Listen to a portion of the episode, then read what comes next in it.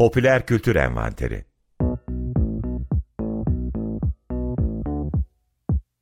I had a name, but never mind. Never mind. Never mind. The war was lost. The treaty signed. Hazırlayan ve sunanlar Nilgün Tutal ve Kerem Yalçıner. I was not caught, though many tried. I live among Herkese merhabalar. 95.0 Açık Radyo'dasınız. AçıkRadyo.com.tr'den de an itibariyle canlı yayından dinleyebiliyorsunuz. Popüler Kültür Envanteri programını 55. yayın dönemindeyiz. Açık Radyo'nun ve yeni bir program olarak bu yayın döneminde bendeniz Kerem Yalçınar, Nilgün Tutal'la birlikte bu programı gerçekleştireceğiz. Galatasaray Üniversitesi'nde öğretim üyesi Nilgün Tutal. Birazcık tanıtacağım aslında size ama öncelikle e, hoş geldiniz siz de. E, merhaba Kerem, hoş bulduk. Bizim tanışıklığımız Galatasaray Üniversitesi'nde ne oldu? Ben onun öğrencisiydim. Ondan aslında bu popüler kültür derslerini aldım. Kendisi oldukça katkıda bulundu akademik hayatıma ve daha sonrasında da bu alanda ben de ilerledim. Ee, yüksek lisans çalışmamda popüler kültür üretimlerinden biri olan müzik üzerine yaptım. Popüler müzik üzerine yaptım ve onun öğretilerinden oldukça faydalandım. Nilgün Tutal'dan bahsetmek gerekirse kendisi Galatasaray Üniversitesi İletişim Fakültesi Radyo Sinema Televizyon Ana Bilim Dalı e, Başkanı. Oldukça üretken bir akademisyen yazar ve aynı zamanda çevirmen. En son kitabınız Kent kitabıydı. Onun e, editörlüğünü yaptınız. Evet, Kent kitabı Varlık'tan 2019'da çıktı. Onun editörlüğünü yaptım ve de kendim de yaz iki, iki ya da üç tane yazı, yazım var. Ondan önce Haneke Vıtılışlı Seyirler Diler kitabının da e, yine editörlüğünü yaptınız. E, televizyon ve içimizdeki şiddet kitabı da 2013'te en iyi iletişim araştırmaları ödülünü aldığı İletişim Araştırmaları Derneği'nden. Ayrıca Birikim, Doğu Batı ve Varlık dergilerinde de Biyanet'te de e, birçok yazınız var. İletişim, ötekilik, kültürler arasılık, oryantalizm gibi konularda.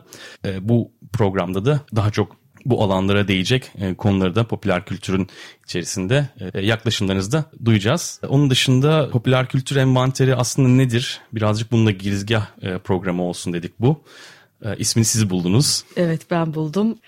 Sanırım envanter ya da işte her şey bir bir araya toplar ama aynı zamanda da sınıflandırılmak için bir araçtır. Biz de sanki hani o sınıflandırmaya çok somut olarak gitmeden bir neyin sınıflandırılabileceği ya da neye dokunulabileceği üzerine biraz e, düşünelim der, derken e, popüler kültür envanteri e, iyi geldi kulağıma. Bir de bilmiyorum Fransızcadan belki envanter e, şeyi e, sözcüğü yani popüler kültürü e, böyle bir onun o, o sözcükle onun aracılığıyla ele alabilirmişiz gibi geldi bana. E, sen de zaten Açık Radyo için e, güzel bir isim olduğunu söyleyince kabul ettik. Evet e, açıkçası ben bir süre düşünmüştüm ama e, isim olarak ne koyabiliriz diye. Sizden gayet e, olumlu bir e, nasıl desem yani tam dediğiniz gibi uyacak bir program ismi geldi. Beni o düşünce karmaşasından kurtarmış oldunuz. E, aslında bu programı niye yapıyoruz? Birazcık bundan da bahsedelim istiyorum. Dediğim gibi ben biraz önce hani popüler kültür üzerine, e, kitle kültürü üzerine siz ders veriyorsunuz ve hani ben bu dersleri takip etmiş olmakla bu programı size önerdim ya birlikte yapmayı.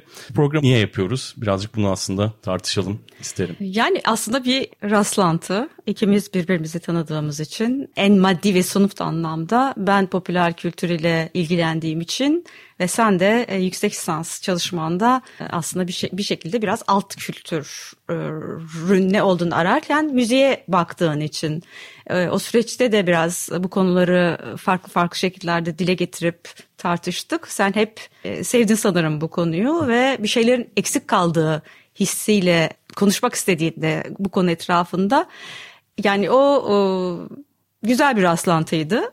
Ardından hani radyoda kendini deniyor olman e, ve burada hani bir yandan kendi özel ilgi alanınla benimkini örtüştürmüş gibi oldun. Hani benim ilgilendiğim alanlardan birisindeyim çünkü bazen aklım her yöne e, gidip gelebiliyor. Bulaşabileceğimiz bir konu. E, bir de hani bunu radyoda yapmak özellikle hani popüler kültürün çok görsel olarak e, etkileyici olduğu e, bir dünyada radyoda popüler kültürden söz etmek güzel bir şey bence. Yani sesle popüler kültürün bize neler yaptığını ya da yapamadığını konuşmak, e, aracısında ses olması, e, dolayısıyla iletişim aracının radyo olması da benim e, program için olumlu düşünmemi sağladı diyelim.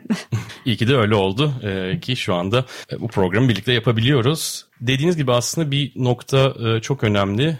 Bunu görüntüsüz bir şekilde yapıyor olmak. Çünkü ele alacağımız konuların arasında görsel e, içeriği olan şeyler var. İşte e, filmler ve dizilere ya da işte çizgi romanlar gibi e, popüler kültür e, üret, ürünlerine, üretimlerine referansla e, bir şeyleri e, bunlar üzerine konuşacağız. Aslında biz bir plan yaptık 13 haftalık. 2 haftada bir gerçekleşecek bu program için. Fakat güncelin gerektirdiği durumlarda bu plandan da çıkmayı göz önünde e, bulunduracağız. Herhangi bir popüler kültüre e, mal olmuş bir e, film ya da e, dizi girdiği zaman ya da yeni bir e, kitap bir şey çıktığı zaman hani bunları da hazırladığımız programın dışında yer vermeye çalışacağız. Bu programda aslında kendi hazırladığımız çizelgede e, ilk programımız bu girizgah oldu ve işte envanterden bahsedelim dedik. Popüler kültür envanterinden biraz hani kendimizden de bahsedelim istedik. E, dinleyicilerle e, tanışma babında. E, bir sonraki programımızda iki hafta sonra yine çarşamba günü 18.30'da Açık Dergi içinde gerçekleşecek programda popüler ve genel kültür üzerinden birazcık konuşmayı istiyoruz. Burada popüler kültürde, sinemada, edebiyatta, dizilerde yaratılan karakterlerin ortak ve farklı özellikleri üzerine durarak mesela işte zombiler ya da bu Batman'deki Joker karakteri hatta belki de Recep İvedik üzerine konuşabiliriz demiştik. Ya da bu en son Bergen, Müslüm Gürses gibi biyografik filmler. Bu filmler bize ne anlatıyor? Bu tür aslında zihinsel bir değerlendirme sürecinden geçireceğiz istedik. Burada istersen ben bir şey et, ekleyeyim. E, yani bu e, popüler kültür aynı zamanda kendi çağının ruhunu ya da e, işte iklimi çok iyi temsil eden bir şey. Kahramanlık mitleri nasıl dönüşüyor? Onu çok net ve açık bir biçimde bir yandan kahraman olan ama aynı zamanda anti kahraman özelliklerine çok daha yakın duran ister işte sınıfsal ya da kültürel e, boyutlarıyla Recep İvedik de ortaya çıktığı gibi yani erkekliğin bir aşırılaştırılması söz konusu ya da Joker toplumsal bir mücadeleyi yapan bir karakter ama aynı zamanda da e, acıyla mizah arasında bir yerde kendi yaşa, yaşantısının tepkisine nasıl yol çizdiği gibi bir e, durum ortaya çıkıyor. Özenilecek kahramanlar niye yok da hep böyle bir e, daha farklı mitlerle karşılaşıyoruz. Acaba e, yani tarihsel olarak baktığımızda mitlerin gördüğü işlevi bugün bu e, sinemanın işte televizyon dizilerinin, televizyon filmlerinin ya da e, işte e, çizgi romanların ya da şarkıların sözünü ettiği e, karakterler acaba e, üstleniyor mu? Yani değişen bir şey var gibi geldiği için ilginç dedik. Evet. Bir sonraki programımızda da karşı kültür üzerine aslında iki programlık bir seri olacak. Ee, karşı kültüre ne oluyor ee, başlığı taşıyan iki e, serilik bir program olacak. Ee, burada yine e, yine sistem karşısında bir anarşist bir konumda e, yer alan işte 68'in serbest taş sloganı, işte kapitalizme geçiş yok, tüketici uyan gibi sloganlar bugün neden kapitalist sistemin içinde yer bulup reklam sloganını düşünüyor ve gerçekten karşı kültür dediğimiz şey hala mümkün mü? Böyle bir karşıt olma imkanı var mıdır? Bunu tartışacağız. Bu konuyu tartışmamız bence Türkiye açısından çok önemli. E, çünkü karşı olmanın ya da e, karşıdan bakmanın, eleştirmenin bir şeyin hangi anlamda henüz olgunlaşmadığını söylemenin bile zor olduğu bir ülkede yaşadığımız için Hani tüm dünyada bu karşı kültür dediğimiz şey e, yani buna alternatif de diyebiliriz ya da mevcut düzenin e, yerinde gitmeyen, yolunda gitmeyen yönlerinin eleştirisi diyelim ya da tamamen sistemin, verili sistemin dışında olmak anlamında e, bir tür çıkmaza girmiş durumda. Dolayısıyla e, şimdi orada çıkmaza giren şey e, biz de Batı modernliğinin bir e, prototipiyiz. Acaba bizde karşı çıkmanın neresindeyiz sorusunu sormanın iyi olacağını e, düşündüğümüz için e, seçildi. E, ikinci haftasında da e, bu karşıt kültüre neler oluyor programının yine bu popüler kültür envanterinin içerisine e, yer alacağımız kültürel üretimlerin birkaç örneği üzerinden aslında karşıt kültürel niteliklerinden nasıl koptuklarını ve e, nasıl bir pazar ürünü haline geldiğini örnekler üzerinden incelemeyi planlıyoruz. Burada belki ben birazcık müzik üzerinden e, bir analizi önereceğim. E, ilkinde belki sizin daha çok kavramsal bir bakış açınız üzerine e, belki ikinci haftada müzik üzerinden daha aslında kavramsaldan birazcık daha somut olana geçiş yapabiliriz diye bir kafamızda e, tahayyül etmiştik. Evet sonra da sırada galiba nostalji, geçmiş nostaljisi evet. ya da nostaljinin popüler kültür ürünleriyle yeniden nasıl kurulduğu ardından. Ee, sanırım bu da ilginç olacak çünkü yani ilginç dediğimde kastettiğim şöyle bir şey e, yurt dışında bir yerdeydim ve işte böyle daha alt orta sınıf bir e, insanların oturduğu bir mahallede birden Tarkan'ı duydum. Portekiz'di ve Portekiz'in hani küçük bir semtinde e, Tarkan'ı duyunca birdenbire onun olmayacağı yerde karşıma çıkması beni burayla tekrar bağlıyor. E, tam da bu değil aslında nostaljiden kastettiğim ama hepimiz bu popüler kültür alanındaki sesle, sözle, görüntüyle yoğrulduktan sonra bunun farklı zaman ya da yerde karşımıza çıkışı bizde bir hissiyata neden oluyor.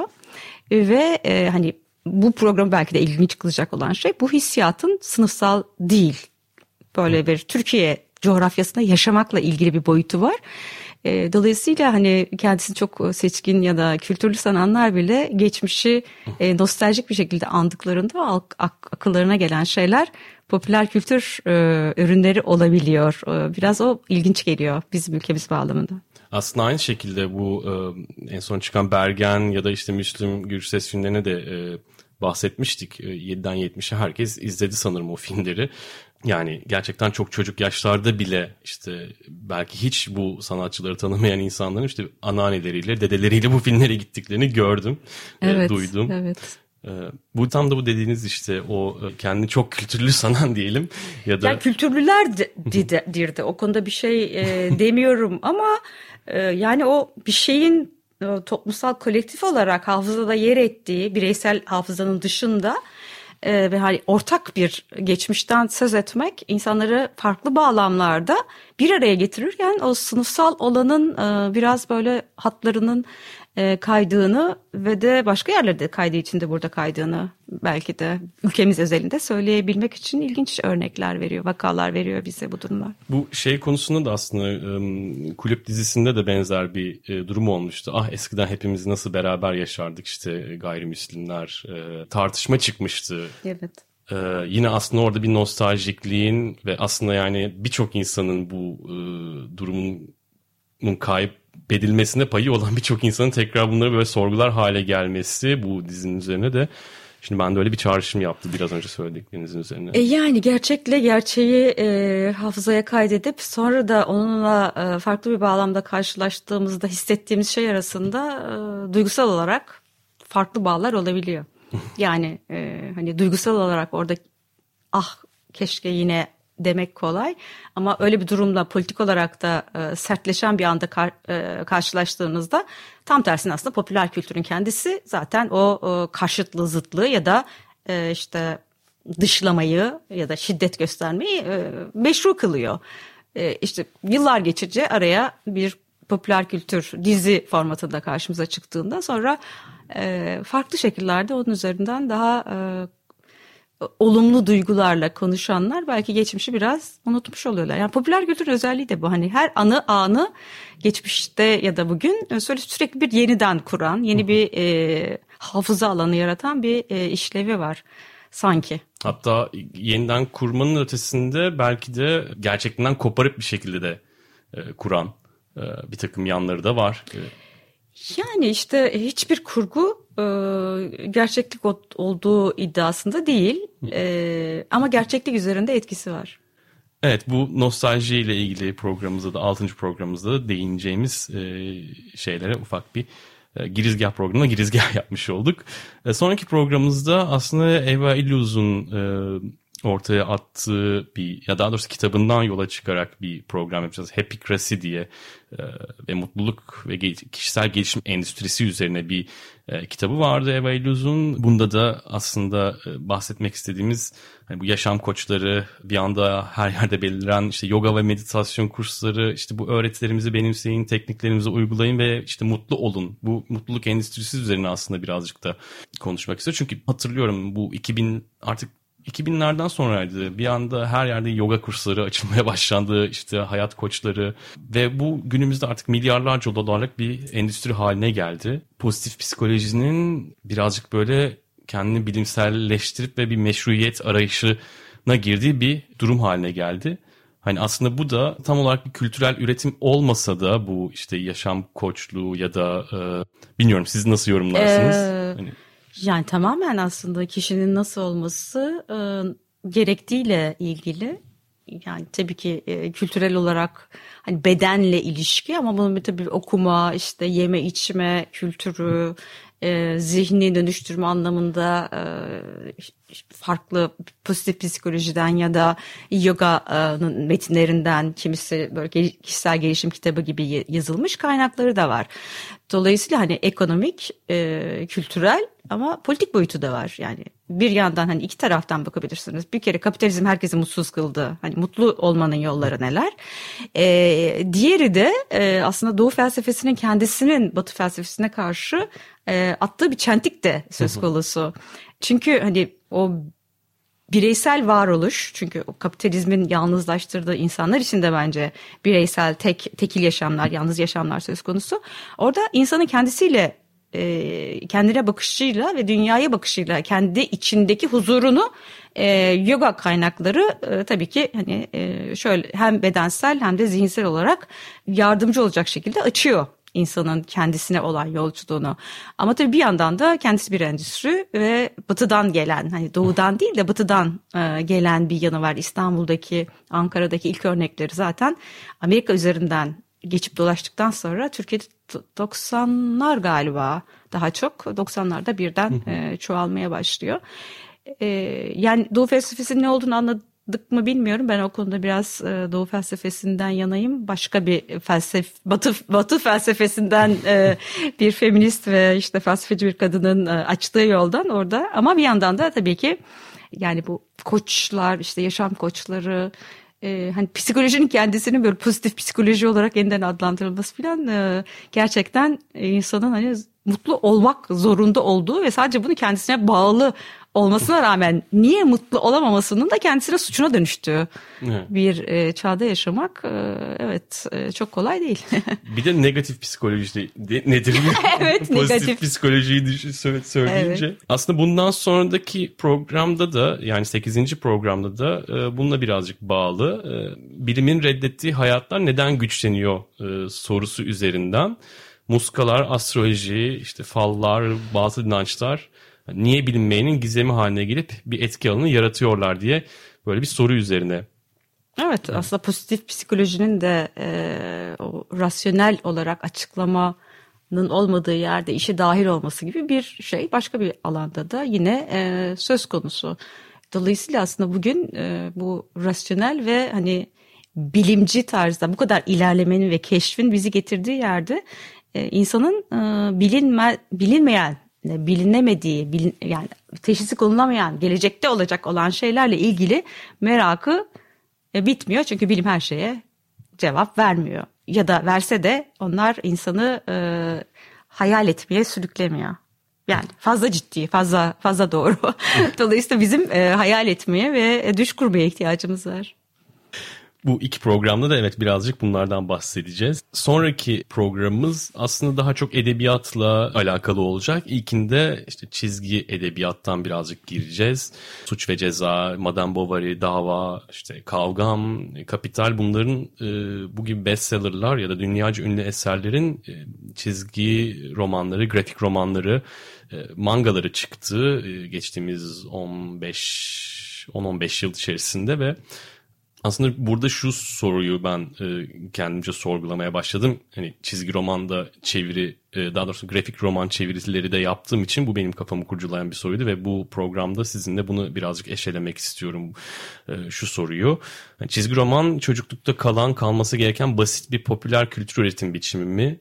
Bu büyük eserlerin çizgiye dökülmesi onları basitleştiren şeyler mi? E, ben bu kendi kişisel e, sorgulama sürecimde ele almak istediğim bir şeydi. Ve sonraki de aslında sizin... Evet ben de polisiye bakalım. ee, yani Türkiye'de e, aslında tarihi eski polisiyenin ama e, muhtemelen ben popüler kültür etrafında hani polisiyelerin daha çok e, okunduğu üzerine bir şeyler okuduğum için hep aklıma takılıyor. Ki e, Türkçe'de çok iyi bir popüler e, polisiye e, roman okuru değilim ama... Ee, orada ilginç bir biçimde bana çok e, öğrenciliğimden kalmış e, bir bilgi aslında. E, Marx'ın Kutsal Ailesi'nde e, özellikle son kısımlarında analiz ettiği Sue vardır ve bir şekilde e, polisiye romanlar yazan bir kişi söz konusudur ve 1845'te e, ondan önce e, işte tifkalar halinde yayınlanmıştır ve Marx oturur bunu Kutsal Aile'de inceler. E, oradaki yazılan eden şeylerin e, özellikle o günün işçi toplumunu e, çok iyi anlatmasından yola çıkarak hatta Öjensu'nun e, bulduğu e, başka tür daha böyle polisin e, yazdığı raporları o da bulur. E, orada e, tabii ki biraz böyle edebiyat eleştirsen daha çok Marx hani popüler kültür alanındaki üretilen şeyler e, işçilerin hani kendi gerçekliklerini algılama biçimini nasıl etkiliyor, etkilemiyor diye düşünür. Bir başka yerde de e, özellikle bu yasanın e, ve e, ihlalin çok yaygınlaştığı bir dönemde yaşıyoruz. Polisiyenin okunmasının bu yasa ve ihlal arasındaki e, cezalandırıcı kertenin ortadan kalkmasıyla bağlantılandıran bir e, makale okumuştum. Dolayısıyla hani üstünde biraz daha e, düşünmek ve bir de Türkiye'den bakmak. Hani Türkiye'de ne tip e, polisiye okunuyor? Acaba orada e, resmi çizilen dünya bu yasa ihlal e, cezalandırma açısından e, doğru iyi kötü ne yapıyor sorusunu bir de kendi kültürel coğrafyamız için kendi kültürel ürünlerimizden yola çıkarak sormanın iyi olacağını düşündük. Evet bunlardan bahsedeceğiz. Ekim ayında da iki programımızda da ee, ilkinde e, soylulaştırma, gentrification kavramı üzerinde hani kentte soylulaştırma insanı da soylulaştırır mı? Ki bu da aslında benim kişisel e, sorgularımdan bir tanesiydi. E, Kadıköy'de yaşıyorum ve onun son 10 sene içerisinde çok net bir şekilde dönüşümüne tanık oldum. Her tarafta işte bu üçüncü dalga kahveci dediğimiz işte sofistike restoranların açıldığı ve buradaki gördüğüm insanlar açıkçası nasıl bir e, sınıf yani nasıl sınıfsal bir analiz yapacağımı bilemedim ama mekan hani popüler kültürün birazcık mekansal boyutunu tartışmak için e, çünkü burada aynı şekilde bir cazibe merkezi haline gelmesiyle burası e, işte kiralar arttı, işte yerleşikler işte göçe zorlandı, işte güvenlik mekanizmaları e, bir anda artmaya başladı. Her tarafta polisler görülmeye başlandı. Evet, yani benzer ama tabii gelip gidenlerin e, hani tüketim için gelenlerin muhtemelen e, profilleri farklı. Ben Beşiktaş'ta da buna benzer bir şey görüyorum ama İstiklal e, için de yine benzer bir şey söyleyebiliriz. Yani sürekli bir hareketlilik var ve e, sanırım sadece gelişmekte olan ülkelerde yaşanan bir hareketlilik, değişim, mekanların e, birden canlanması, birden dönüşürken asıl e, tırnak içinde yerlinin gitmesi, farklı e, yani o mahallenin ya da semtin dışından başkalarının gelmesi. E, sanırım şu an Türkiye'de İstanbul'da böyle bir durum var. Belki başka şehirlerde de var ama hani onu doğrudan doğruya biz deneyimlemediğimiz için e, yok değil. Oralarda da var. Bu Türkiye'nin e, yani aldığı göçle işte e, farklı toplumsal kesimlerin ekonomik bir e, satın alma gücüne erişmesiyle ya da belli yerlerin artık e, tercih edilmiyor, başka yerlere gidilmesine de gidilmesi için bir akım, bir şey doğuyor. Bunlar üzerinden belki biraz daha etraflıca düşünerek e, ne oluyor? e, semtlerimize ne oluyor?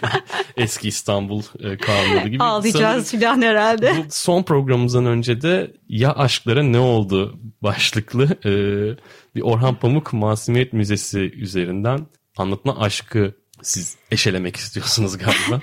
Ee, yani oradaki e, bugün size oturmaya geldim diyen erkek karakter kendisi e, daha farklı bir sınıf yani daha üstte bir sosyal sınıftan olmasına rağmen sürekli bir e, daha böyle gece kondu olan işte semtin kenar mahallesine gider gelir. Bugün size oturmaya geldim. Benim hiç böyle unutamadığım bir şeydi. Çünkü çocukken biz de birilerine oturmaya giderdik. E, tabii benim ilgimi bunun çekmesi kişisel bir şey ama onun ötesinde e, popüler kültürdeki e, aşk ve hissiyat dediğimiz ya da işte birine duyulan e, bağ e, dediğimiz şeyi e, edebiyata ama e, aynı zamanda da popüler edebiyata değil de hani daha iyi e, diye niteleyebileceğimiz bir edebiyata Orhan Pamuk'un taşımış olması benim hep ilgimi çekti. E, yani diğer kitaplarını da beğenerek okumuştum ama Masumiyet Müzesi benim e, tercih ettiğim e, yani çok popüler kültürden oluşmuş ve öyle anılan bir şey birdenbire böyle hani e, müzeye konulmuyor neredeyse müzenin kendisi haline geliyor. yani kültürden ne anladığımızla da bağlantılı olarak hani ne müzeye konur açısından da bence ilginç bir e, durum. Ama beni daha çok oradaki hani kişiler arasındaki ya da duygular arasındaki e, bu karşılıklılık ya da o bağ dediğimiz şeyde bir şeyler dönüşüyor en azından gençlere yakın çevremde gençlere baktığımda. Yani birisine sadece hani onu, onun ailesine oturmaya gittiğinde uzaktan görülerek de sevileceği gibi bir durumda ortadan kalktı. E, bunu da belki ben nostaljik olarak hatırlıyorum ama e, dilerim daha böyle akademik nedenlerim vardır. ya aslında birazcık onu da e, tekrar programın başında da söylemeye çalıştık. Çok fazla e, teoriye, kavramsal tartışmalara bozmadan tam aslında şu anda yaptığımız muhabbetin içerisine sadece ufak tefek referanslar vererek mi yapalım e, diye düşündük kafamızda tam. Yani muhtemelen öyle olacak çünkü e, tabii ki hani popüler kültür üzerinde çok daha ciddi yani akademik olarak e, ne ürettik. Şimdi e, neyi üretiyoruz? Oradaki çalışmaların aldığı boyutlar, hangi kavramlar vesaire diye başlayınca eğitime dönüyor. Dolayısıyla hani radyoda eğitim yapmayı amaçlamadığımıza göre bir yandan kendi birikimimizin e, hem kişisel tarihimizin, deneyimimizin ama aynı zamanda da okumalarımızın, işte senin yüksek lisans tezinin vesaire. Hani kaynaklar, okuma kavramlaştırmalarla deneyimlerin örtüştüğü bir yerde hani biraz daha isabetli şekilde konuşabileceğimiz, sohbet edebileceğimiz bir format tabii ki bence de daha iyi. Ben çok heyecanlıyım bu program için. Özellikle Açık Radyo'da bunu yapıyor olmak e, sanıyorum tam yeriydi. E, ismi de çok güzel uydurduk. Popüler Açık Radyo'ya da tabii teşekkür etmemiz gerekiyor. Bize bu fırsatı verdikleri için. Evet. E, bu hafta o zaman girizgahımızı, programımızın bitirelim böyle. Dinlediğiniz için çok teşekkürler. İki hafta sonra tekrar çarşamba saat 19'da açık dergi içerisinde popüler kültür envanterinde buluşmak dileğiyle. Evet görüşmek üzere.